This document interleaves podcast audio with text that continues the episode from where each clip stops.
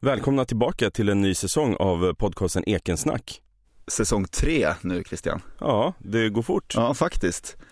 Ett nytt år står framför oss och eh, jag såg en lista, du vet den här gruppen Jimby på Facebook, Yes in my backyard. Absolut, ja. De är ju urbana. Mm, De tycker att vi ska ha en riktig stad. Liksom. just det. Det här kanske var tio år sedan men de, jag tror att den här Facebookgruppen hette Stockholm är inte Bullerbyn. Jaha, okej. Om jag minns rätt. Förtätning och liksom lite högre hus förespråkas ofta i den gruppen vet jag, men inte bara givetvis, men det är en åsikt man ofta ser där. Ja, Hur som helst, jag såg ett inlägg där för inte så länge sedan som var rätt intressant om händelser planerade i Stockholm 2023. okej. KF-huset återinvigs ju i vår. Just det, vid Slussen. Precis, och Munkbrokajen i sommar. Mm, det blir fint. Och Katarinahuset och Katarina gångbro ska bli färdigrenoverade och gondolen ska öppna igen. Okej, men eh, Katarinahuset, vilket är det? Det är det som bron går ut från liksom. Ja, okej. Lidingöbanan flyttas över till lilla Lidingöbron och den gamla bron tas ur bruk. Jaha, och, och, och rivs då också eller? Ja, och sen planerad byggstart för den nya stadsdelen Vårby Udde i Huddinge där Spendrups bryggeri tidigare låg. Ja just det, precis bredvid E4 där man kör förbi där. Och så byggs det för fullt centrala Nacka mellan Stadshuset och Nacka Forum. Eh, Mm. Man började bygga ett klassicistiskt inspirerat kvarter där i höstas och nu i januari börjar man bygga fler bostäder där. Okej, för jag såg bilder på det eh, och det såg ju inte dumt ut alltså. Nej, jag gillar det faktiskt. Ja. Och nya Skurubron i Nacka invigs också till sommaren. Oj, den är redan klar. Okej. Och sen byggs Alviksplan om och trafiken på tvärbanans Kistagren beräknas förlängas till eh, Ursviks torg under 2023. Mhm. Så det händer mycket under 2023. Vi får återkomma när alla de här ja, betas av. Exakt. Efter, efterhand. Det känns ju som att nu är vi uppvärmda och redo för en ny säsong, eller hur? Ja, verkligen. Av Ekensnack. Ja, precis. Och det är ju podcasten om Stockholm, Stockholms historia, Stockholms liv. Mm, dåtidsspaningar. Och den drivs av dig, Kalle Kadhammar. Mm. Eh, Och du är ju även känd som upphovsmannen till Instagramkontot I en förvandlad stad. Ja, och så drivs den ju av dig Christian Gradholt, känd som mannen bakom Instagramkontot at Stockholms historia. Ja, vi befinner oss här i början av februari nu. Snön ligger ju emellanåt i alla fall tätt. Mm, Inte ja, varje dag. Ja, det händer. Och en inte helt ovanlig hobby som jag då med många andra stockholmare brukar tillägna en del tid åt så här års är ju längdskidåkning. Mm. Jag har varit ute både i Ågesta, där man gör ett helt fantastiskt jobb med att upprätthålla stans absolut bästa längdspår. Det vill jag faktiskt ge lite cred för här i podden. Men det, det har jag hört flera säga, att det är så väldigt bra där ute i Ågesta. Det är fantastiskt, de Mm. riktigt långa spår. Och så har vi Stockholms stadion som står öppen för alla helt gratis, vilket också är helt fantastiskt. Jaha. Och så här ute på Gärdet också har det ju funnits spår nu i vinter. Och det är de tre som eh, kommunen anlägger och sen finns det ju massvis av privata initiativ och, och föreningar och sånt som håller igång massa. Jag tror att man kan åka ut i Hellas också kanske. Ja men precis. Och så ligger ju sportlovet runt knuten. Och allt det här sammantaget fick mig att tänka på all den vintersport som utövas och har utövats i generationer i Stockholm. Ja, såklart. För förutom att Stockholm ligger väldigt långt norrut globalt sett, Stockholm är ju faktiskt världens femte mest nordliga huvudstad, så är ju Stockholm också en oerhört aktiv stad. Enligt en global undersökning som jag läste om, som gjordes av den här Fitbit, du vet aktivitetsarmbandsföretaget, så hamnar stockholmare faktiskt på tredje plats av de mest fysiskt aktiva eh, i världen. Jaha. Och Stockholms stad har ju, det har man ju sett liksom ett idrottspolitiskt ambitiöst program. De har en så här uttalad målsättning om att allt fler stockholmare ska liksom börja röra på sig. Det sker ju genom ganska mycket sådana allmänna anläggningar och evenemang och sånt. Jag nämnde ju några exempel på det här med Stockholms stadion och så. Och det är ju verkligen något som jag hoppas fortsätter att värnas. Det är ju en rätt unik situation faktiskt. Ja, absolut. Men just längdskidåkning är ju en av våra äldsta sporter som vi hållit på med så här långt norrut. Faktum är att världens äldsta bevarade skidor finns i Sverige. Jaha. Populär historia har skrivit en artikel om de så kallade kalvträskskidorna från yngre stenåldern som finns att se på Svenska skidmuseet i Umeå. De är alltså typ 5200 år gamla. Just det. Och yngre stenåldern, man brukar även kalla det för neolitikum? Mm. Och namnet då kommer från den här orten Kalvträsk som ligger där, där skidorna hittades 1924 i ett myrområde på typ en och en halv meters djup. Mm. Och de här skidorna är drygt två meter långa och 15 centimeter breda och gjorda av tjurved av tall och bindningen har remmar och liksom är en konstruktion gemensam med fynd i sibiriska Ryssland. Jaha. Men back in the days användes inte skidor främst kanske som en fritidssyssla för att hålla flåset uppe utan snarare för att jaga och transportera sig och, Ja, eller undkomma danskar eller så va. Ja. Militären har ju också länge använt sig av skidor, inte bara i norska telemarken utan även i Sverige så tidigt som på 1600-talet. Ja.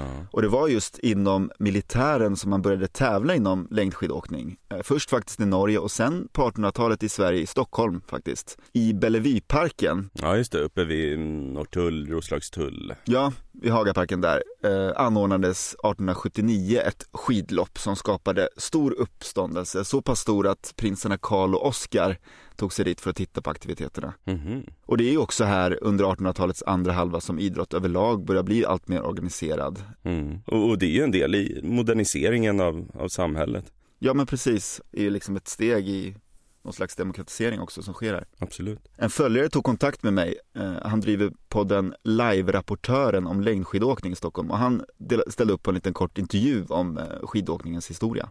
Ja, vad kul. Marco Sävele, journalist på TT och poddare. Du driver ju också skidpodden Live-rapportören. Tack så jättemycket för att du ställer upp här i Ekensnack. Absolut. Du berättade ju för mig att du hade varit nere här på den platsen i Hagaparken där det här första skidloppet anordnades 1879. Hur var det? Någonstans kändes det som historiens vingslag för att det finns en bild som Robert eh, Haglund gjorde bara en och en halv vecka efter tävlingen. Och så kunde man liksom sätta upp det mot horisonten och jämföra och man såg på andra sidan Brunnsviken hur de här udden i Hagaparken som, som har varit orörda genom åren att, att det gick liksom att passa in och synka dem mot den här etsningen och den här backen ner för där, där skidlöparna förmodligen åkte ner på på isen direkt. Eh, just idag så är det en, en småbåtshamn i vägen men man liksom kunde nästan blunda och känna att man, man var där den 25 februari 1879. För det finns ju alltså då en målning från det här loppet. Kan du beskriva, vad ser man på den målningen? Man ser en massa folk som står tätt intill efter spåret eh, som går nerför backen upp, uppifrån från udden och det är skidåkare som åker med en stav och väldigt långa skidor. Eh, sen är det folk som till och med har klättrat upp i träden för att kunna se på det här spektaklet och det är folk som har kommit dit med hästskjuts och det kändes som det kom ett stort spektakel. Det här var en händelse i stan, eh, som en cirkus som kommer. Och, eh, det finns en uppgift om att det var 5000 personer här på plats och bevittnar den här tävlingen. Men, men den kan vara något saltad. Varför arrangerade man det här loppet? Vet man någonting om bakgrunden? Man ville väl som med mycket annat eh, slå ett slag för skidåkning. Det var ju en Stockholmsklubb eh, som hette Stockholms skidlöpareklubb som arrangerade. Det var en nystartad förening så att man ville väl slå på den stora trumman och bjuda stockholmarna på något spektakulärt. Och, eh, det gick väl hem hos de flesta men inte bland skidåkarna. Det fanns faktiskt en som stack ut lite grann och och ifrågasatte hela tävlingen. Och eh, det var en samisk kvinna som hette Anna Lucia Kant, kom från Jämtland. Hon tyckte att eh, det här var bara ett spektakel där man åkte som sagt ut för en backe och så skulle man glida så långt som möjligt på isen. Och sen fanns det ett lopp som också gick eh, runt på isen på en kilometer, låt oss säga som ett sprintlopp idag. Men hon ville visa hur man tar sig upp, upp för och hur man saxar och den här, ja, som vi vet idag, moderna skidlöpningen som är kondition och, och teknik för att kunna ta sig upp och även ner såklart. Så att eh, eh hon ifrågasatte det här och eh, jag kan tänka mig att hon tog sig inte i, i god jord hos arrangörer och så vidare. Men, men ändå fascinerande att eh, det fanns en kvinna som stack ut på det sättet.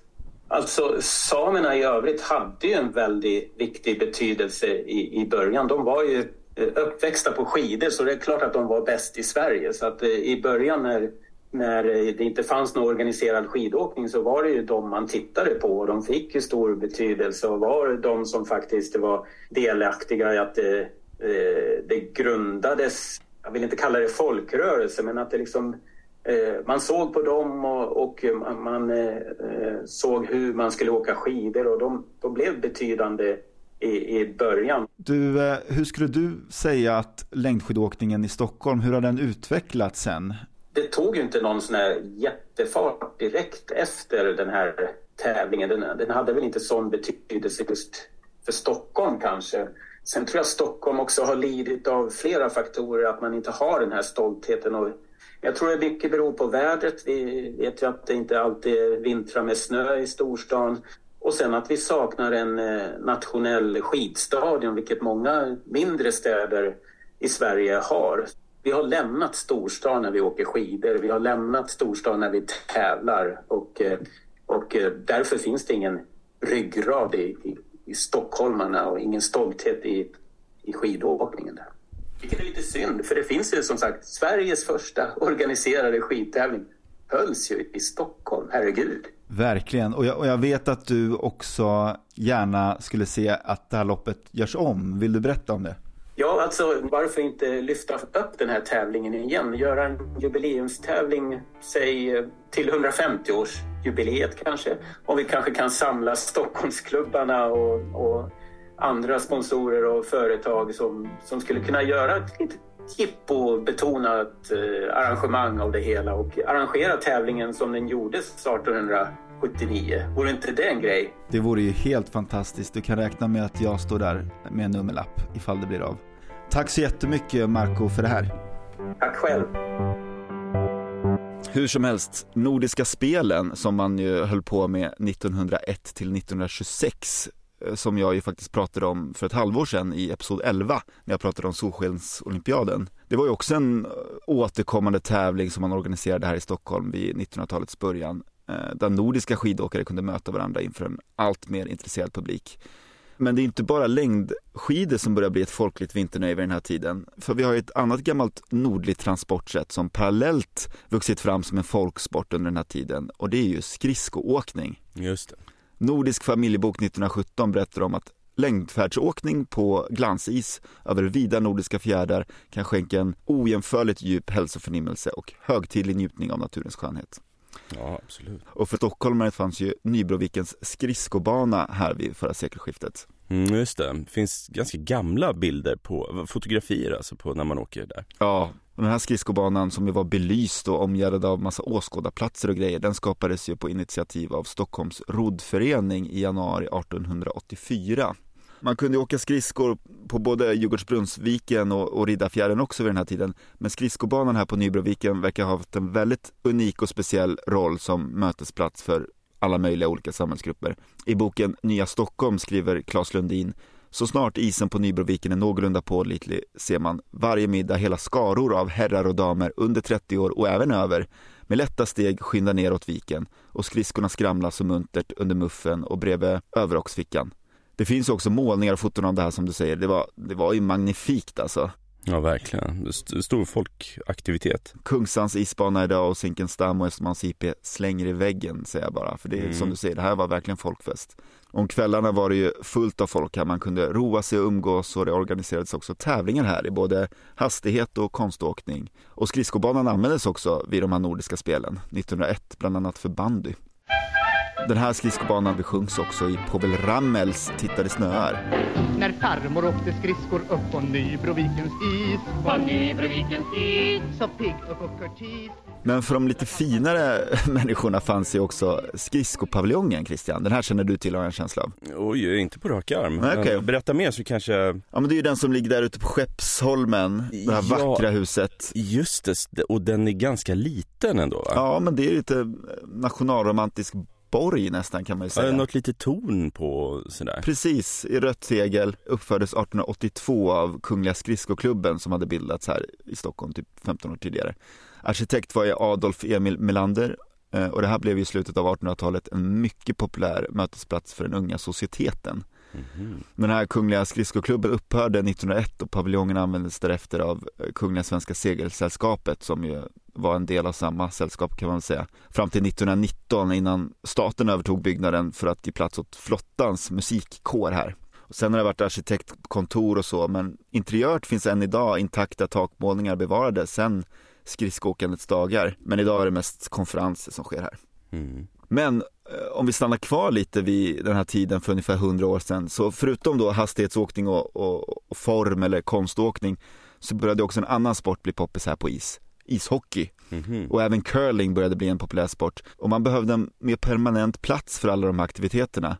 Och 1931 började man ju uppföra en hangarbyggnad här i Frihamnen ju. Just det, den har vi pratat om. Ja, vi har nämnt den. Lindarängens flyghamn. Jajamän, ritad av Sven Markelius. Mm. Den här hangarbyggnaden då, som jag vet att du har jobbat i också, varit i Christian. Mm, jag har varit där flera gånger. Ja. Den står ju kvar här i Frihamnen än idag och den förtjänar ju egentligen ett helt eget segment. Så jag ska väl egentligen inte dra hela historien för jag hoppas vi verkligen vi återkommer till den i detalj framöver. Absolut, men vi kan toucha den lite. Ja, det var ju nämligen så att man här vid Lilla Värten hade uppfört Lindarängens flyghamn, eller Stockholms flyghamn även kallad, som egentligen var Stockholms första flygplats på 20-talet.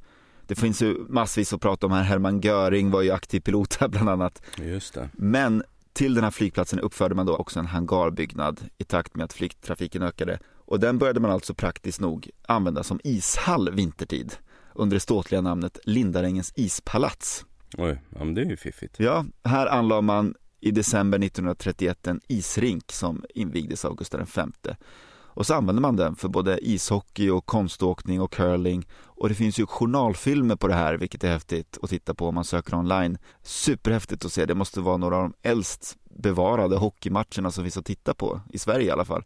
Anläggningen hade en publikkapacitet på runt 1500 åskådare och här arrangerades bland annat eh, Svenska mästerskapet i curling 32 och det här var också mm, AIKs, Djurgårdens och Hammarby IFs hemmaarena kan man säga. Så de spelade sina hemmamatcher i ishockey här. Publikrekordet i hallen sattes i finalen i Svenska mästerskapen för ishockey 1936, den 15 mars 36, mellan AIK och Hammarby IF. Passade nog ett Stockholmsderby alltså. Och jag kan glädja dig Christian med att Hammarby vann Mm, naturligtvis. inför hela 2500 jublande åskådare. Alltså, jag minns inte den som så stor. Alltså, det borde ju, ja, den, den är större än vad jag minns, helt klart alltså. På grund av dålig ekonomi så stängdes ju dock det här ispalatset i mars 1938 och 52 stängdes hela flyghamnen och man fyllde igen den här sjöviken på 60-talet så blev det mer av en containerterminal och sådär men, men hangarbyggnaden står ju kvar och är K-märkt Ja, den är skyddad, ja, precis. vilket är underbart. Men när, när vi pratar också om gamla vinternöjen så här en vinteraktivitet som vi inte ser lika mycket av längre är ju att jumpa mellan isflaken.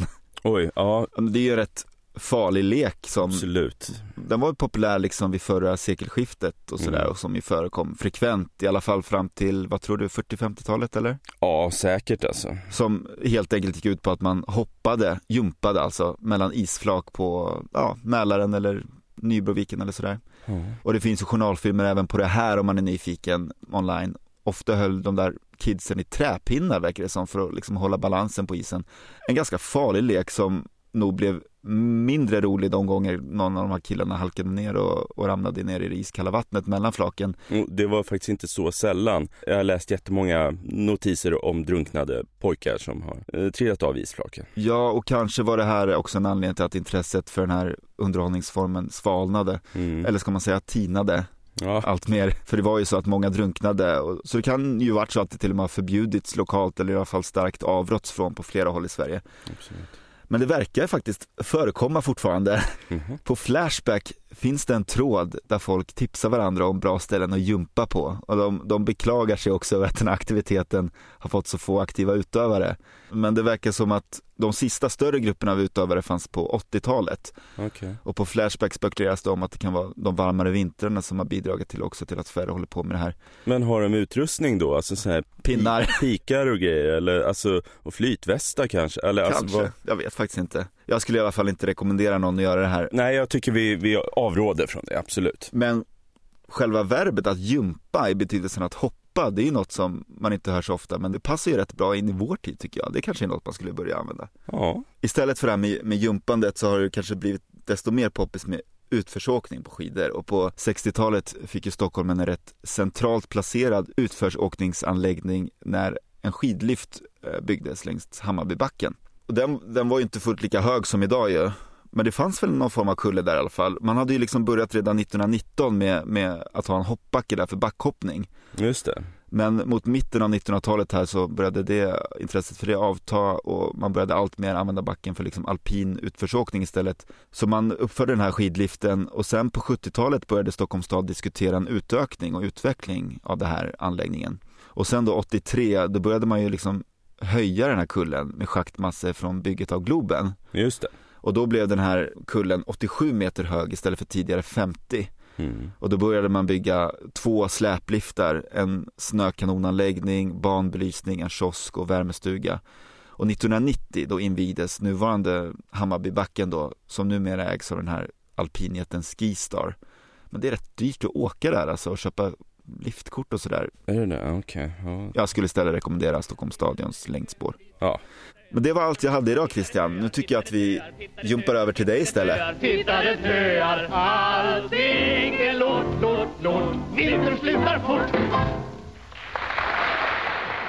Ja, men tack Kalle för den här eh, aspekten av Stockholm som eh, vi inte har berört tidigare tror jag. Nej, Jag skulle vilja prata om en kille som eh, vi har berört flera gånger men alltid liksom dansat runt, jumpat förbi. okej. Eh, Och jag känner att jag måste ägna honom ett eget segment. För jag känner att vi måste ta ett grepp om arkitekten Ferdinand Boberg. Oj, vad intressant. Ja, men det här blir kul att höra för att jag vet att du också är både tycker om honom, uppskattar hans verk och kan väldigt mycket om honom. Så det här ska bli väldigt intressant. Ja, alltså jag vill att vi undersöker vad han har gjort för Stockholm och vad han inte har gjort för Stockholm och vad han hade kunnat göra för Stockholm. Men eh, man kan ju säga att han var i alla fall den viktigaste och mest framstående arkitekten i Stockholm runt sekelskiftet. Ja, Men han var aktiv både före och efter, men jag kommer till det. Men eh, du och jag var ju på en, en sån här open house i eh, Separators kontorshus för ett tag sedan. jajamän. Och för ett antal år sedan så har jag för mig att jag var eh, på just den här open house och att jag var inne i den mindre av de här två stora gasklockorna i Hjorthagen. Mm. Och, och även om det var den mindre, den var enormt stor inuti Okej, alltså. Så det, det var riktigt häftigt alltså. Mm. Han var ju då som du säger ansvarig arkitekt för gasverket där i Värtahamnen. Ja. Men han eh, specialdesignade också staketet som under många år eh, omgärdade området. Aha. Och grejen är att jag såg att tack vare att de här ritningarna finns kvar så kommer nu eh, kommunen bygga, återställa de här staketen. Ja men vad snyggt. Ja det är faktiskt coolt. Är det han som ämnar, jag tror han har väl även ritat dem i Gävle va? Det finns ju två gasklockor där också, de har jag varit inne i flera gånger. Okej, ja, det är mer än jag känner till, men det låter fint. Ja. Eh, Jag tror faktiskt att han har gjort brandstationer i Gävle också. Mhm. Eh, Men en liten biografi då bara, Ja. Eh, en kort. Och Ferdinand Boberg, han föddes i Falun 1860. Så han är en av alla de här 1860-gubbarna. Kan du nämna några andra? Okej, Hjalmar Branting kanske? Jajamensan, han var en 1860-kille. Mm. Eh, Och så har vi ju flera. Vi har Karl Staff, Ja. eh, politiker, eh, Bruno Liljefors, Anders Zorn, Mm. Gustav Fröding, Arthur Thiel, du vet den här NK-killen som, jag tror att du, du snackade om honom i förra säsongen. Mm. Eh, och så eh, borgmästare Carl Lindhagen, han var son till Albert Lindhagen, Mhm. han med Lindhagenplanen. Så det var inga dåliga gubbar där som föddes 1860. Men eh, Ferdinand Boberg, han gick i alla fall på Tekniska högskolan 1878 till 82 och sen var han vid Konsthögskolan 82 till 84 och så blev han arkitekt. Jag hastar igenom det här lite för det, ja. Mm. Mm. Eh, och, och, men eh, redan 1883 så anser man att hans första hus uppfördes. Mm. Eh, det var det så kallade Rosenborgshuset vid Stureparken. Mm. Mm. Eh, och varför heter det Rosenborgshuset? Jo, för att det bär så stora likheter med slottet Rosenborg i Köpenhamn. Det är ju liksom någon tydlig dansk renässans eh, här. Men det lär faktiskt ha varit så att eh, det var Isak Gustav Claesson som egentligen ritade huset. Men det verkar ha varit Boberg som såg över ritningarna, så man säger att det är hans hus. Okej. Men faktum är att Claesson kan sägas vara huvudskälet till att Boberg blev arkitekt. För, för han läste först till maskiningenjör. Mhm. Eh, Så eh, Claesson eh, snackade över Boberg till arkitekturlinjen på Tekniska högskolan. Okej. Och, och Claesson vet vi, det är han som ritade Östermalmshallen. Ja. Och, tillsammans med Kasper Salin. Och Hallwylska palatset, Mm. Bynsovska huset på Strandvägen, Nordiska museet och lite annat. Wow. Eh, och apropå Kasper Salin så praktiserade faktiskt Boberg hos Salin och Iseus under studietiden på Tekniska. Alltså vilken intressant tid. Tänk att få sitta med och bara lyssna på de här när de Ja. tar en kaffe eller någonting. Ja, verkligen. Och Iseus är också en legend. Han har ju ritat Sturebadet, Mm. och Hotell Continental, Skandiahuset vid Mynttorget och Norstedthuset på um, Riddarholmen. Men eh, Ferdinand Boberg, han ger sig i alla fall ut på en resa i Europa. Främst Italien och Frankrike. Och här är det faktiskt så beskaffat med gamla tidningar att de rapporterade om resande i stan och utomlands. Och den 19 mars 1885 kunde man läsa i Nya Dagligt Allehanda att ett antal svenskar befann sig i Paris.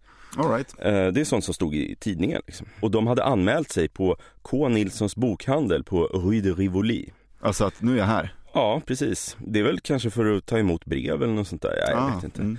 Och en av de här svenskarna var då Ferdinand Boberg från Stockholm eh, och han bodde på Rue de la Madeleine nummer tre. Okej, okej. Men eh, jag måste lyfta in en person här i historien och det är Anna Katarina Skolander. Mm. Eh, Och hon var konstnär och hon befann sig också vid något tillfälle i Paris för att studera måleri på Académie Julian. Mm.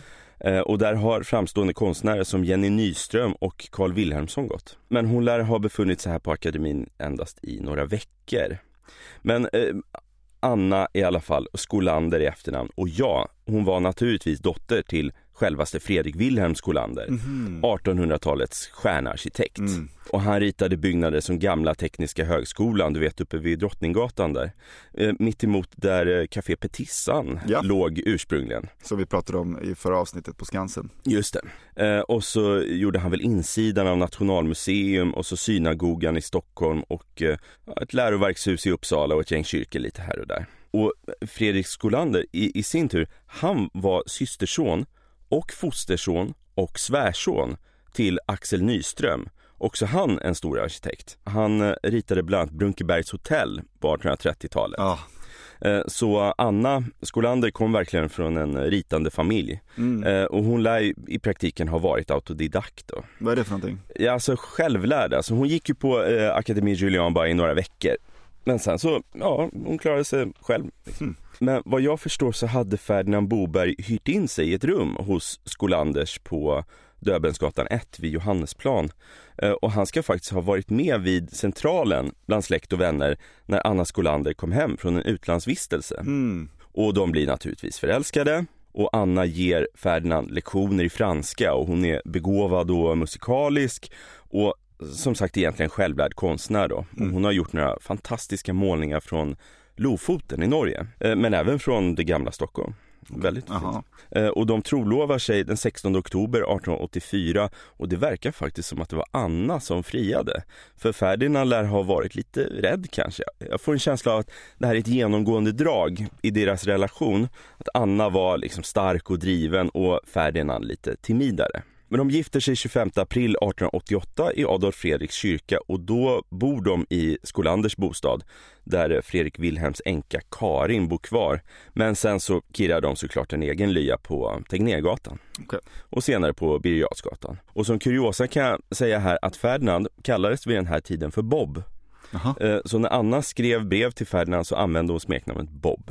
Okej. Och innan vi går in på 1890-talet så kan jag säga att Boberg under 1880-talet befann sig mitt i diskussionen om stilar och fasader som i Sverige kopierades från mer äkta byggnader utomlands. Då. Mhm. Följden blev att man liksom slabbade på med gips och puts och tegel som inom kort måste förstärkas för det där vittrar väl bort i regnet med tiden. Liksom. Just det. Eh, Och han sa det vänder sig i magen på mig bara jag tänker på hur ynkligt det är att hänga upp en massa sån där rutten dynga utanpå väggarna. Så han gillar inte det där med 1800-tals krusiduller på fasaderna. Det får man komma ihåg. Ja, ja. Men nu börjar det bli 1890-tal och det är väl nu som Bobergs storhetstid som arkitekt börjar. Eh, Och han ritar Gävle brandstation som sagt Mm. och Brunkebergsstationen. eh, Det var Stockholms första elverk. Mhm. Eh, Det låg vid Regeringsgatan. Eh, Och så Värtagasverket i Hjorthagen och Mosebacke vattentorn på Söder. Mm. Och om de här byggnaderna kan ju sägas att eh, Brunkebergsstationen revs i början av 60-talet. Aj, Men den maffiga portalen sparades och, och införlivades med Tulestationen på, ja, Tulegatan då såklart. Eh, och den har glödlampor huggna i sten som är en krans kring ett väldigt bastant valv. Det är ganska häftigt. Ja. Eh, Och Värtagasverket är ju underbart. Man har sparat nästan alla byggnader när man under de senaste åren har gjort om det området Mm. helt. Mm, mm. Ska väl bli en konsertlokal va, den ena? Den ena gasklockan där. Ja. Ja. jag tycker jag läst det men jag hoppas verkligen att de pla- planerna ligger kvar. Jag tror, jag tror de håller på nu alltså. Och så eh, Mosebacke vattentorn finns ju kvar fast som privatbostad. Vad produktiv han var och liksom så många landmärken. Ja, verkligen. Ja, eh, helt otroligt. Eh, Man undrar hur han hade tid. Men hur känner man igen en av Bobergs byggnader från den här tiden? Jag vet inte, tegel? Ja, det är ju rött tegel, absolut. Alltså, som åtminstone i gasverkets fall kommer från Haga tegelbruk utanför Enköping. Mhm. Och så har du ju ofta så här små dekorativa torn Mm. som jag tror kallas toreller. Och ofta stora torn också. Eh, Och det är detaljer i röd granit som liksom anspelar på verksamheten i byggnaden. Och de är ju ofta mycket tjusiga byggnader. Mm, Eh. Och det är liksom byggnader med tydlig funktion men som har gjorts vackra. va? Mm, mm. Det är fint att se. Mm. Och Boberg gjorde sig känd här för att vilja bryta med tidigare traditioner. Han sa att byggnadens form ska bestämmas av dess innehåll. Just det. Eh, hur som helst kan man ju säga att Bobergs byggnader är väldigt uttänkt estetiska. Och som jag sa med de där uthuggna glödlamporna runt portalen i Thulestationen så kan man faktiskt gå nära hans byggnader och titta. Och om du till exempel går upp i huvudentrén på Centralposthuset på Vasagatan, som såklart Boberg ritade då, Mm. så ser du uthugget i stenen brevduvor. Mm. Det är tjusigt Ja. alltså. Eh, Och så på Fotografiska så har du lokomotiv och ångbåtar uthuggna i röd granit kring en port. Mm. Och så på Stockholms gas och vattenverk på Torsgatan så har du rökplymer ur skorstenar hugget i graniten kring porten. Mm. Men nu börjar vi närma oss 1900-talet och eh, om man ska nämna några byggnader från åren kring sekelskiftet så har vi Karlbergska huset, Mm. mer känt som LO-borgen. Mm, mm. Och den ligger vid Norra Bantorget och har två torn och det är en tydligt bobergsk byggnad. Eh, Och Karlberg kan jag säga, han var en trävaruhandlare som det uppenbarligen gick rätt bra för. Mhm. Eh, Och så köpte Landsorganisationen in det på 20-talet. Och sen så har vi såklart Rosenbad. Ah, Eh, Men det var ju Nordiska kreditbanken som lät uppföra sitt nya bankhus här. Och det stod klart 1902. mm. Och här påpekar man ju ofta att det för tankarna till ett venetianskt palats. Mm, mm, Eh, Och som jag sa om de här te- tematiska fasaddetaljerna eh, så här på Rosenbad så är det mynt och penningpåsar som omger porten mot Drottninggatan. För det här byggdes ju som bank. mm. Och Ragnar Östberg, han som ritade Stadshuset bland annat, eh, han skrev i en framställning om det här nya Rosenbad att Lika visst som det är att beklaga att gamla hållbara byggnadsverk nedrivas, lika glädjande är det då de nya leva sitt eget liv och ej imitera det förgångna. Ja, Och då pratade han väl om Bondeska palatset som revs till förmån för Rosenbad, men det tyckte han ju väldigt mycket om. Mm. Och, och Rosenbad var alltså något helt nytt va? Vilket Östberg gillade. Men några decennier senare så var ju Östberg en av de som mest helhjärtat avskydde det som visades upp på Stockholmsutställningen 1930. Mhm. Alltså funkisen. Mm. Han gillade verkligen inte funkis. Nähä. Men eh, några år in på 1900-talet då, då kom Boberg att rita ett antal privatpalats. Påfallande många på Djurgården. Mm. Vi har Valdemarsudde för prins Eugens räkning. Och det är konstmuseum idag och det är ju mycket vackert. Mm. Mm. Och, och så prins Wilhelms villa mot Frisens park till, väldigt nära Valdemarsudde. Och det är ju eh, Italiens ambassad. Okej. Och såklart Thielska galleriet. Och där byggnaden mer korrekt tror jag heter Villa Eolskulle. Och här säger ju legenden att Boberg var uppe på bankiren Ernest Thiels kontor. Och, och det stod tavlor i drivor längs väggarna. Och inga dåliga tavlor heller. Eh, han var ju konstsamlare. Det var ju Bruno Liljefors och Carl Larsson och son. Mm. Eh, och då ska Boberg ha sagt att Hörru Ernest, nu går du upp till kungen och ber om en tomt på Djurgården så ska jag rita ett hus åt dig. och det typ funkade. Man kunde göra så. Man kunde gå upp till kungen och få sig en tomt. Alltså, jag vet inte hur sant det här är, men det är en bra story. Ja, verkligen. Eh, mer belagt är väl att Ernest Thiel ska ha skrivit till Boberg Jag vill ha ett hem dekorerat med tavlor på alla väggarna. Det ska vara trivsamt. Jag vill bo där. Mm. Och nu är ju Thielska galleriet en riktig jugendpärla. Jag skulle inte alls ha något emot att bo där. Nej. Och någonstans stod det som ett utsökt smycke insatt i Djurgårdens lummiga grönska.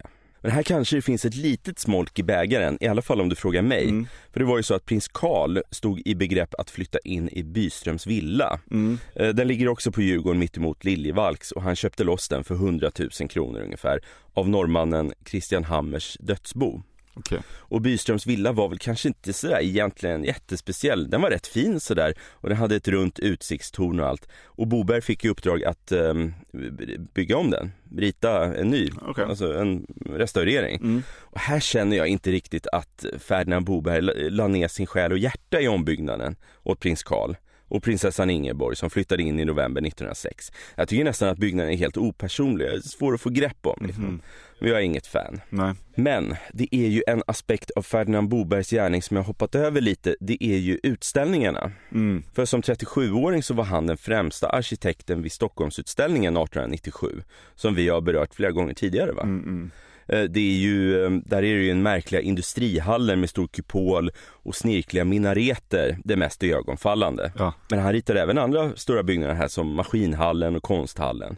Och vid utställningen 1909 så stod ju han för i stort sett hela utställningsområdet på Djurgården, vid Frisens park. Okej. Och man kallar det här för Bobergs vita stad i analogi med White City i Shepherd's Bush i London. Som kom till vid utställningen där 1908 och den ursprungliga White City från um, Chicago-utställningen 1893. Mhm. Och så ritade han byggnader till Baltiska utställningen i Malmö 1914. Där ritade han bland annat ett helt krematoriekoncept. Okej.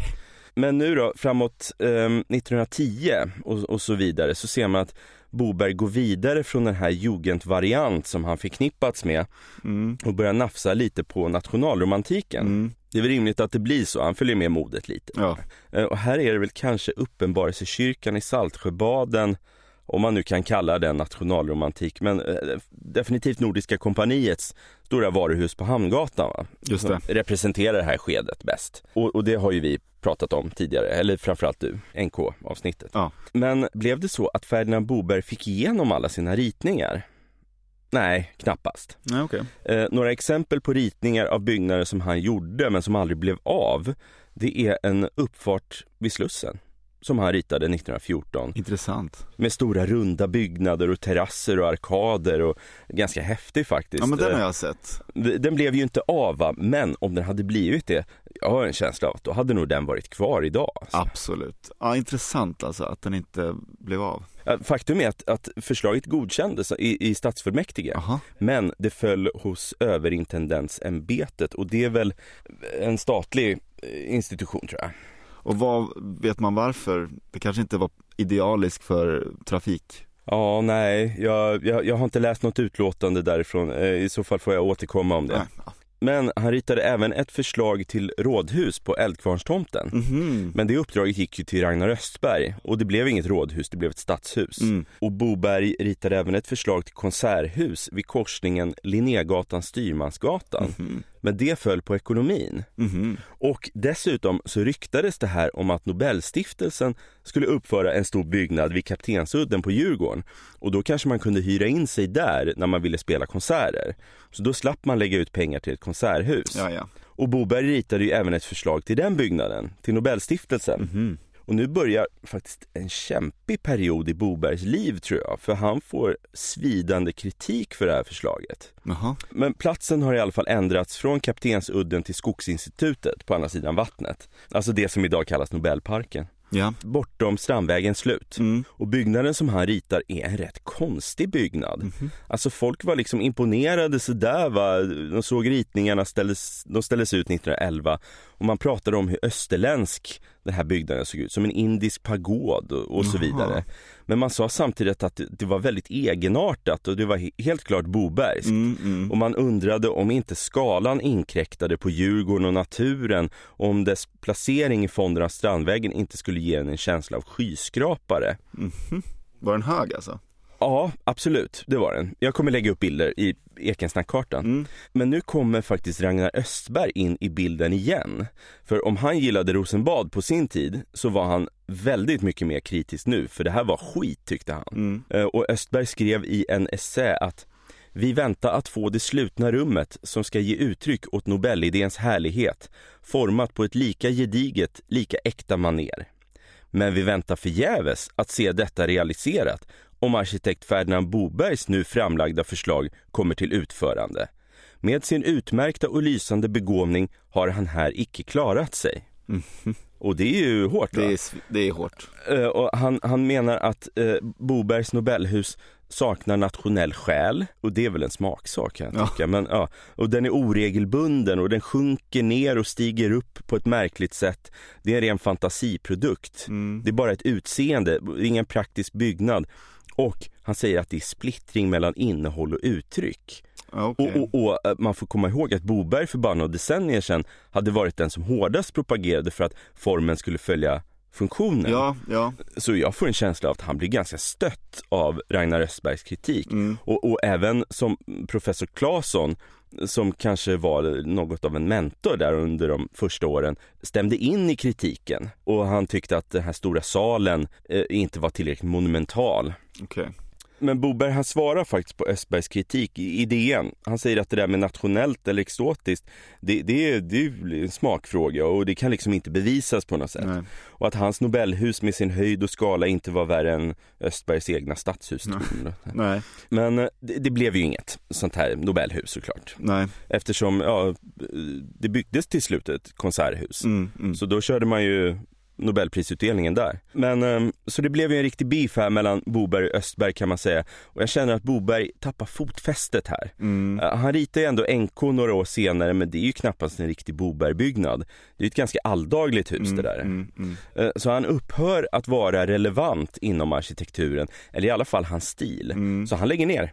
Mhm. Han slutar vara arkitekt här vid 1915 ungefär. Okej. Det är slut med NK. Och vid jubileumsutställningen i Göteborg 1923, då ska Boberg på frågan vad han tyckte om byggnaderna ha sagt Tiden har gått mig förbi. Det finns inte längre någon glädje och fantasi i byggnadernas ytterarkitektur. Oj. Och då är det alltså Swedish Grace som han beklagar sig över. Ja. Och man kan titta på Göteborgs konstmuseum för att få en känsla Mm. för vad det var för byggnader där. Mm. Men vad gör han istället då? Jo, nästan precis i samband med att han slutar som arkitekt så börjar han och Anna åka land och rike runt i sin Scania Vabis för att dokumentera Sveriges gamla byggnader. Mhm. Så de så riskerar att försvinna. Mm. Och, och det är ju klart att något eh, slott och herresäte kommer med som motiv i, i de här kol och blyertsteckningarna. Men det viktiga bidraget det var att eh, han tecknade av lador, kvarnar och smedjor. Sådana här typer av byggnader som verkligen låg i farozonen att rivas. Mm. Så det blev flera tusen sådana här teckningar som idag finns på Nordiska museet. Det är verkligen, han gick från liksom en neoliberal kraft till att själv vara rätt konservativ och blicka Ja. bakåt. Men eh, det är ju passande att de här bilderna förvaras på Nordiska museet eftersom det här dokumentationsprojektet är, får man säga, helt i samma anda som Arthur Hazelius. Mm, mm. Han som startade Nordiska museet och Skansen. Mm. Och vi hänvisar såklart till avsnitt 20 för en djupare analys av just Hazelius och Skansen. Mm. Och så blev det en bok av bilderna som kallades Svenska bilder från 1900-talets början. Okej. Men så 1929 då, så flyttar Ferdinand och Anna Boberg till Stora Bläcktornet längst ner på Södermannagatan på Söder. Mm. Eh, Det är ju rätt nära där du bodde förut. Ja, Jag tror att han hyr det av eh, Stockholms stad. Det har tidigare varit hem för vanartiga gossar eller hur man uttryckte sig. Men 1935 så förlorade ju Ferdinand Boberg sin livskamrat Anna. okej. Och vad jag förstår av arkivhandlingarna här så dog hon av gallsten. Kolelitiasis står det här i stadsläkarens dödsbevis. Och lit betyder ju sten som i litografi och kole där har vi ju som i kolerisk. Den gamla temperamentsläran som ansåg att man blev aggressiv av allt för höga nivåer gul galla. Okej. Ja, men det här var ju fruktansvärt tråkigt för Ferdinand. Han skrev i dödsannonsen Mitt allt, min älskade Anna har lämnat mig ensam i bitter sorg och outsäglig saknad. Mm. 27 januari 1935. Okej. Och då hade de levt tillsammans ända sedan 1884, det vill säga i mer än 50 år. Mm. Och i resten av sitt liv så vördade Ferdinand minnet av sin Anna och de vilar tillsammans på norra begravningsplatsen efter att Gustav Ferdinand Boberg själv dött den 7 maj 1946. Okej. Gud vad intressant. Ja, Du, jag kom på en person till född på 1860-talet. Jaha, ja, kör. Per-Olof Hallman. Ja, Och han ska jag prata mer om i nästa avsnitt. Det blir en liten teaser. ja men det ser jag fram emot. Det blir roligt. Men eh, tack för idag, Kalle. Tusen tack själv Christian. Och kul att vara igång med en ny säsong. Verkligen. Tills vi hörs nästa gång når ni oss som sagt på ekensnack.gmail.com. Annars finns vi också på våra Instagramkonton. Du Christian på stockholms historia. Och dig, Kalle, på Instagramkontot i en förvandlad stad. Ja, och vi tackar Christian Jäderberg för musiken. Vi hörs. Vi hörs.